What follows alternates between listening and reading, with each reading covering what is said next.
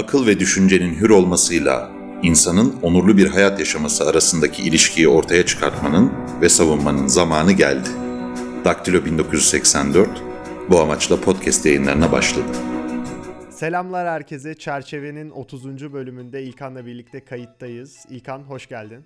Hoş bulduk Numan. İlkan bu bölüm 2019 yılının genel bir değerlendirmesi olacak.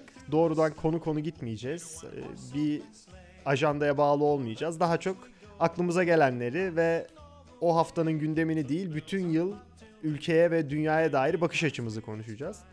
Ben önce şununla başlamak istiyorum. Buna yayından önce biraz hazırlandım e, dürüst olmam gerekirse. 2018 yılının kelimesi post-truth seçilmişti. E, 2018 yılında çok yaygındı bu. İşte Trump buna bir örnek. Trump'ın yükselişi buna bir örnekti. 2019'un kelimesi ise daha seçilmedi ama şu an ben okey boomer olarak görüyorum. Bu temel bir bakış açısı değişikliğini gösteriyor. Post-truth daha genel bir e, bütün kamuoyuna hitap eden bir kelimeyken okey boomer daha genç kesime ve daha e, genç insanlara hitap ediyor. Buradan başlayarak senle 2019 hakkında muhabbet etmek istiyorum. 2019 senin için nasıl gelişti ve aynı şekilde Türkiye okuman ve dünya okuman 2019'da nasıl değişti? Ee, şimdi Numan 2019'un bizim açımızdan anlamı e, ilk başta şu biz Daktilo'ya başladık ve e, Daktilo bağlamında e, podcastler yapmaya başladık. Diğer arkadaşlarımız yazılar yazıyor. Hep beraber bir şekilde bir site kurduk. E, düşünürsen aslında biz bu siteyi niye kurduk? E, biraz onu düşünelim hep beraber. E, Türkiye'deki medyanın hali çok iyi olsaydı, Türkiye'de özgür bir basın olsaydı biz e, sıcak koltuklarımızdan hani rahat yataklarımızdan çıkıp e, bu işler için uğraşmazdık. Türkiye'de aslında platformlar hala hazırda mevcut. E, bize de gerek yok diye düşünürdük. Ama kendimize gerek olduğunu düşündük. Çok basitçe söyleyelim. Hani sana bana gerek olduğunu düşündüğümüz için, burada bir boşluk olduğunu düşündüğümüz için biz bu işe girdik. Ve gerçekten de iyi kötü bakarsan, e, bunu da belki konuşuruz. E, bir boşluk varmış ki e, biz girebildik, bizi dinleyen olabildi. Yani bizim bir şekilde bir dinleyici kitlemiz olabildi. E, bunun dışında bu bence önemli. Yani Türkiye'de daha önceki boş, daha önce boş olan şeyler, hani daha önce eksik olan şeyler neydi? Ve o eksik olan şeyler 2019'a ne kadar dolduruldu? Biraz ona ona yönelmek istiyorum. Ve siyaseten de bakarsak tabii e, Türkiye'deki en önemli şey yerel seçimlerdi. Ve yerel seçimlerde de aslında muhalefette bir boşluk vardı. O muhalefette bir üslup farklılaşmasıyla, yaklaşım farklılaşmasıyla bir şekilde farklı farklı insanların, farklı farklı grupların yan yana gelebilmesiyle o boşluk belli ölçüde doldu diye düşünüyorum. Bunun da önemli olduğu kanaatindeyim. Yani e, ya boşluklar vardı bazı yerlerde, medyada, e, siyasette. Bu boşluklar yavaş yavaş doluyor diye düşünüyorum ben. Bakalım. E, 2019 henüz e, daha büyük şeylerin başlangıcıydı belki de. Ben de 2019'a dair en böyle kendi açımdan çarpıcı gelişmem şey oldu. Umudum arttı. Açıkça söylemem gerekirse umudum arttı. Hem ülkeye hem e, dünyaya dair daha umutlu bakıyorum.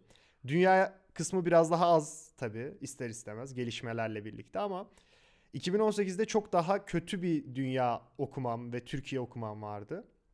2019'da bu değişti. Bunun en temel sebepleri işte yerel seçimler. En temel sebepleri toplumda konuşmayı ve birbirini anlamayı isteyen insanlar olduğumuzu tekrar inancım bu bu inanca dair tekrar bir e, umut görmem. Diğer insanlarda da bunu görmem. Daktilo meselesinde haklısın. Öncelikle şöyle başlayayım. E, bugüne kadar yazan, podcast yapan, bize bir fikirle gelen, bize bir yorumla gelen, bize bir eleştiriyle gelen herkese ben çok teşekkür ederim. Hepsi bizim gelişmemizde bir katkıda bulundu. Doğrudan veya dolaylı olarak. Bize birçok insan yazdı. Ee, dışarıdan, ülke dışından ben bir katkı sunmak istiyorum. Nasıl yapabilirim, ne yapabilirim diye. Onların hepsine tek tek teşekkür ediyorum. Şu an ismini sayamayacağım kadar çoklar. Daktilo açısından yani podcast açısından... E, şunu söyleyebilirim. Bizim takipçi kitlemiz Türkiye'de bizi en çok dinlenen Spotify'da 40. podcast yaptı. 37'ye kadar çıkartmıştı. Genelde 37 ile 50 arasında gidip geliyoruz. Onların hepsine de teşekkür ederim. Ee, şu an veriler önümde açık. Verilere bakıyorum biraz.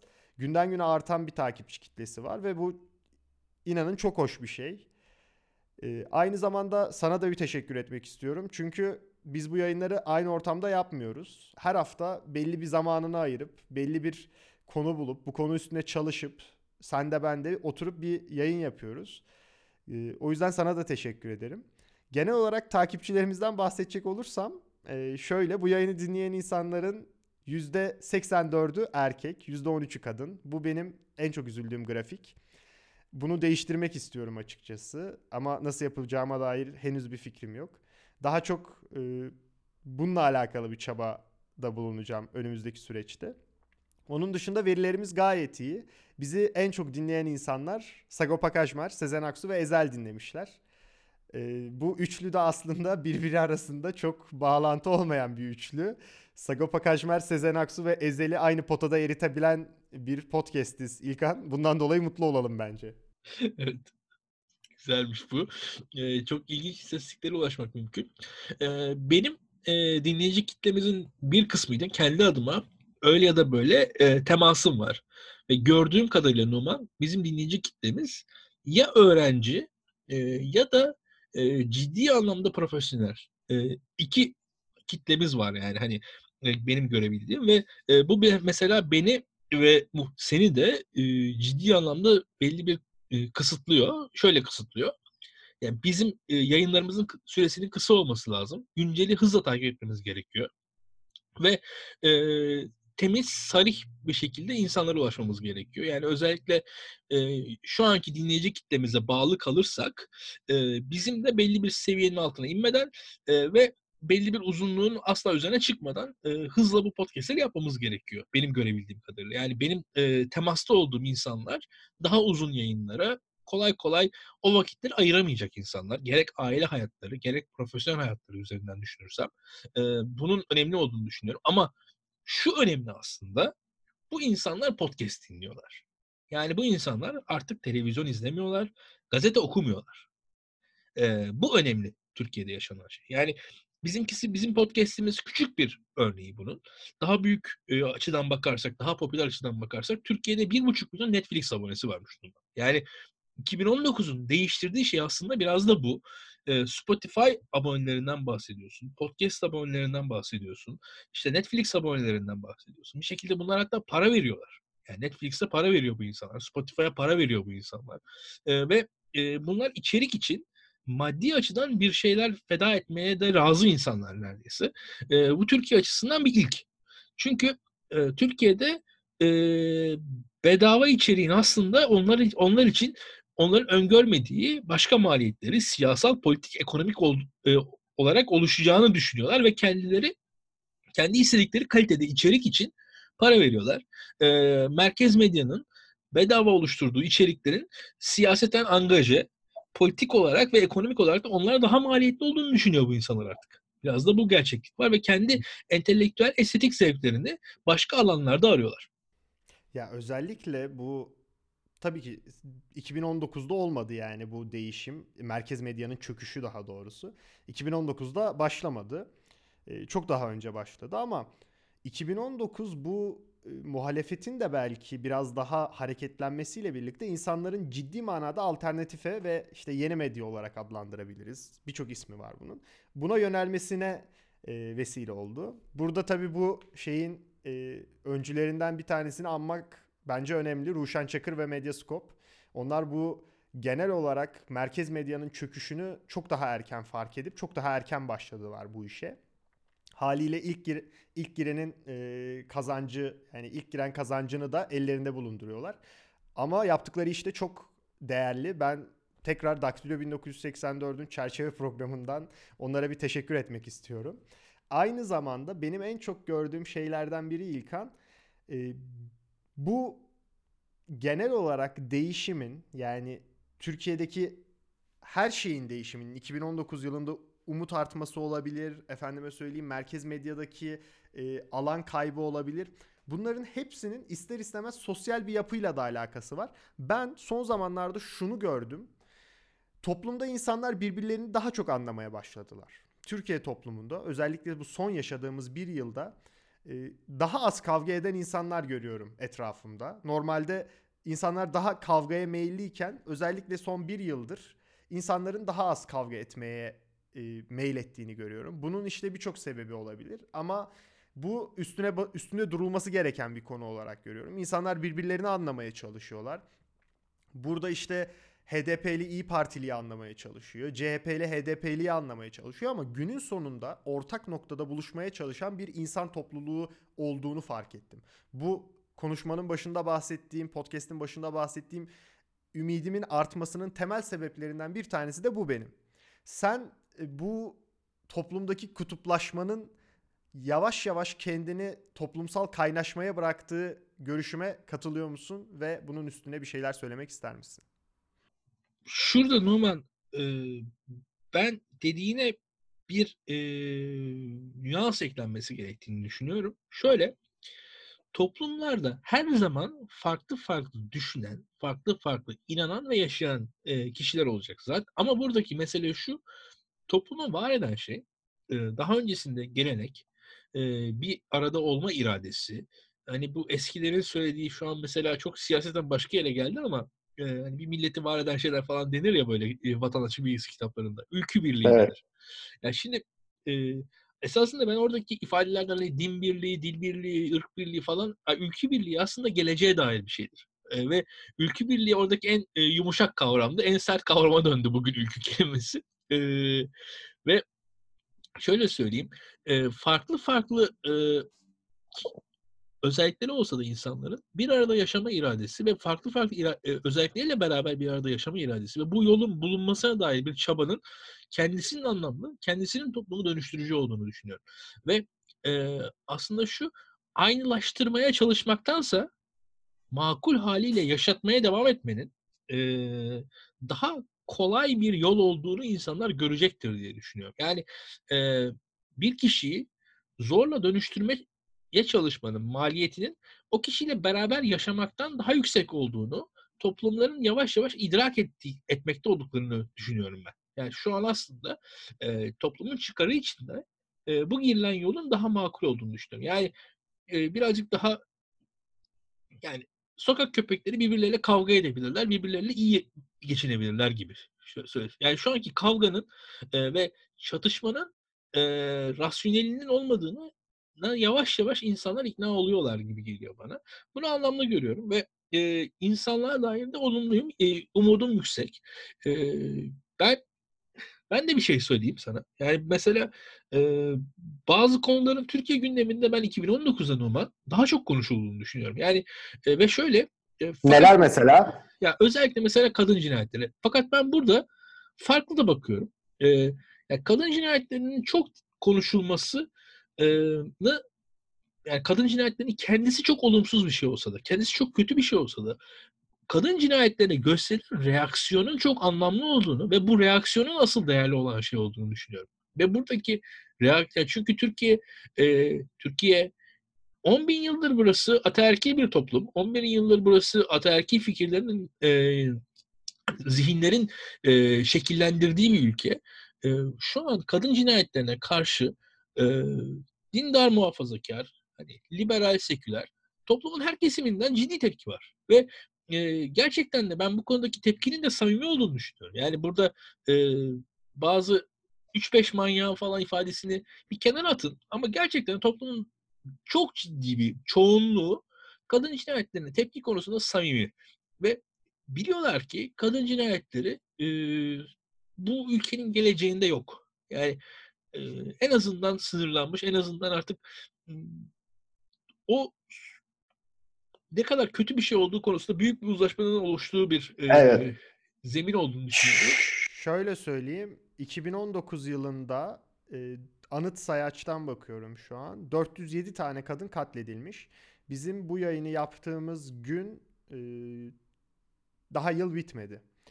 Yani 2018 yılından yüksek bir rakam bu. Aralarında çok küçük bir fark var. Ama işte e, Emine Bulut cinayeti vardı mesela. Ceren Özdemir cinayeti vardı. Bu gibi cinayetler toplumsal tabandan çok ciddi reaksiyonla karşılaştılar. Yani e, toplum bunun artık durdurulması gereken bir mesele olduğunu artık daha yüksek sesle söylüyor ve bu gerçekten çok önemli. Çünkü bu kadın cinayetiyle ön başlayıp işte ardından kadınların ekonomik hayata katılımıyla da devam edecek. Yani Türkiye'de kadınların bir şekilde bu ataerkilliği yıkabileceklerini gösterecek bir şey bu ve bu benim açımdan çok mutlu edici bir gelişme. Özellikle 2019 yılı açısından.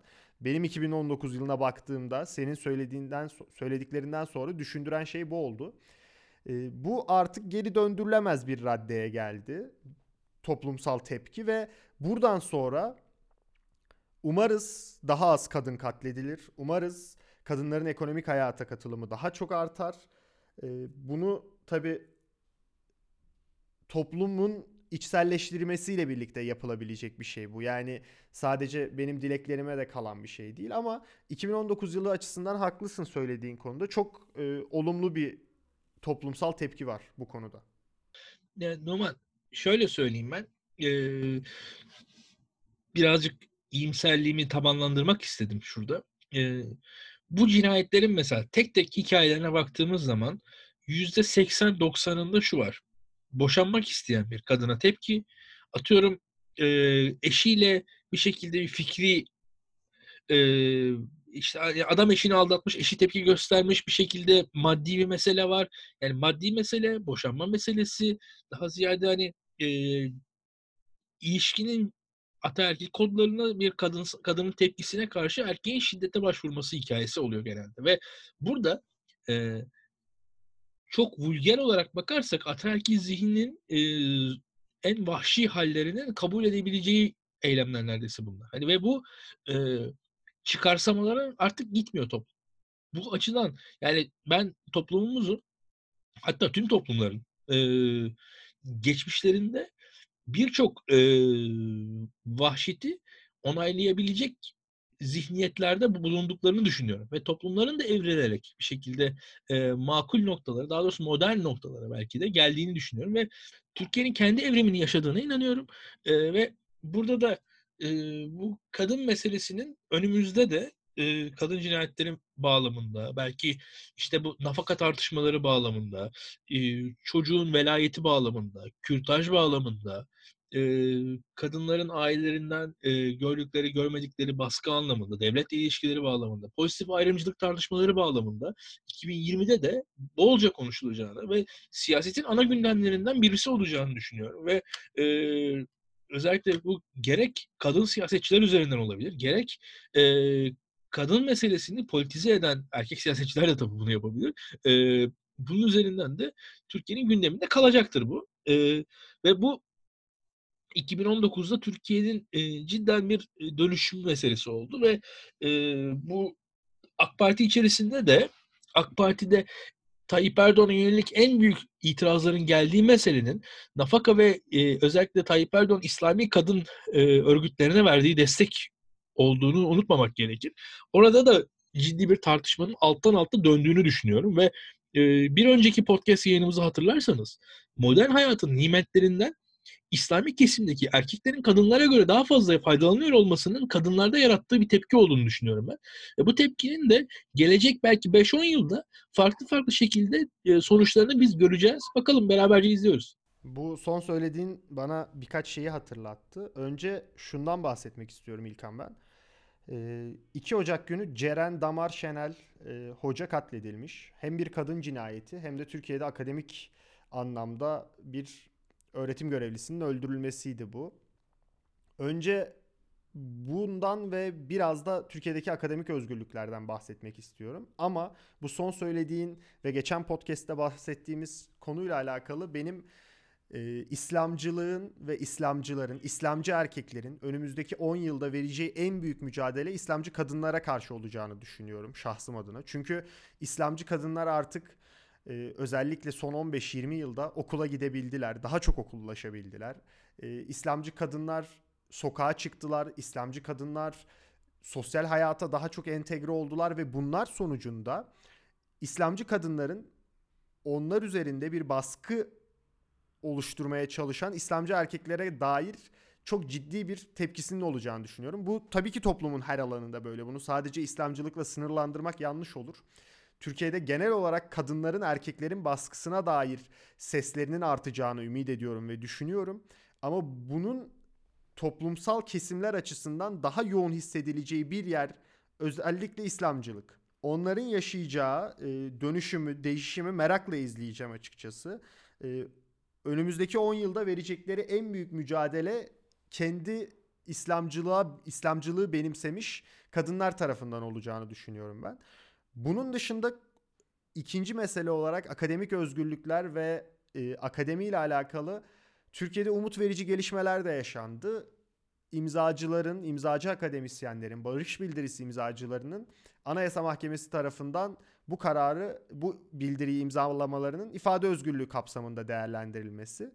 Bu çok önemliydi benim açımdan. Çünkü ben e, bildiriye görüş birliği sağlamasam da bu insanların solcu olup benim liberal olmam ya da bu gibi işte kalıplardan tamamen azade bir şekilde düşündüğümde herhangi bir insanın bulunduğu siyasi görüşten, imzaladığı bir metinden, bir yerde bir söylediği demeçten dolayı işinden atılması gerçekten çok acı bir davranış. Yani gerçekten insanlığın onuruna, insanlığın onurlu bir şekilde yaşamasına, bir insanın e, istediği gibi bir hayat sürmesine karşı verilen bu mücadele benim açımdan hayatım boyunca savaşılması gereken, karşı durulması gereken bir pozisyon ve e, özellikle Anayasa Mahkemesi'nin kararı bu açıdan beni sevindiriciydi. Üzücü gelişmeler de yaşandı, yaşanacak da ama hiç değilse Türkiye'de kurumsal bir çerçeveden bu insanların hukuki olarak dayanağı olduğu bir e,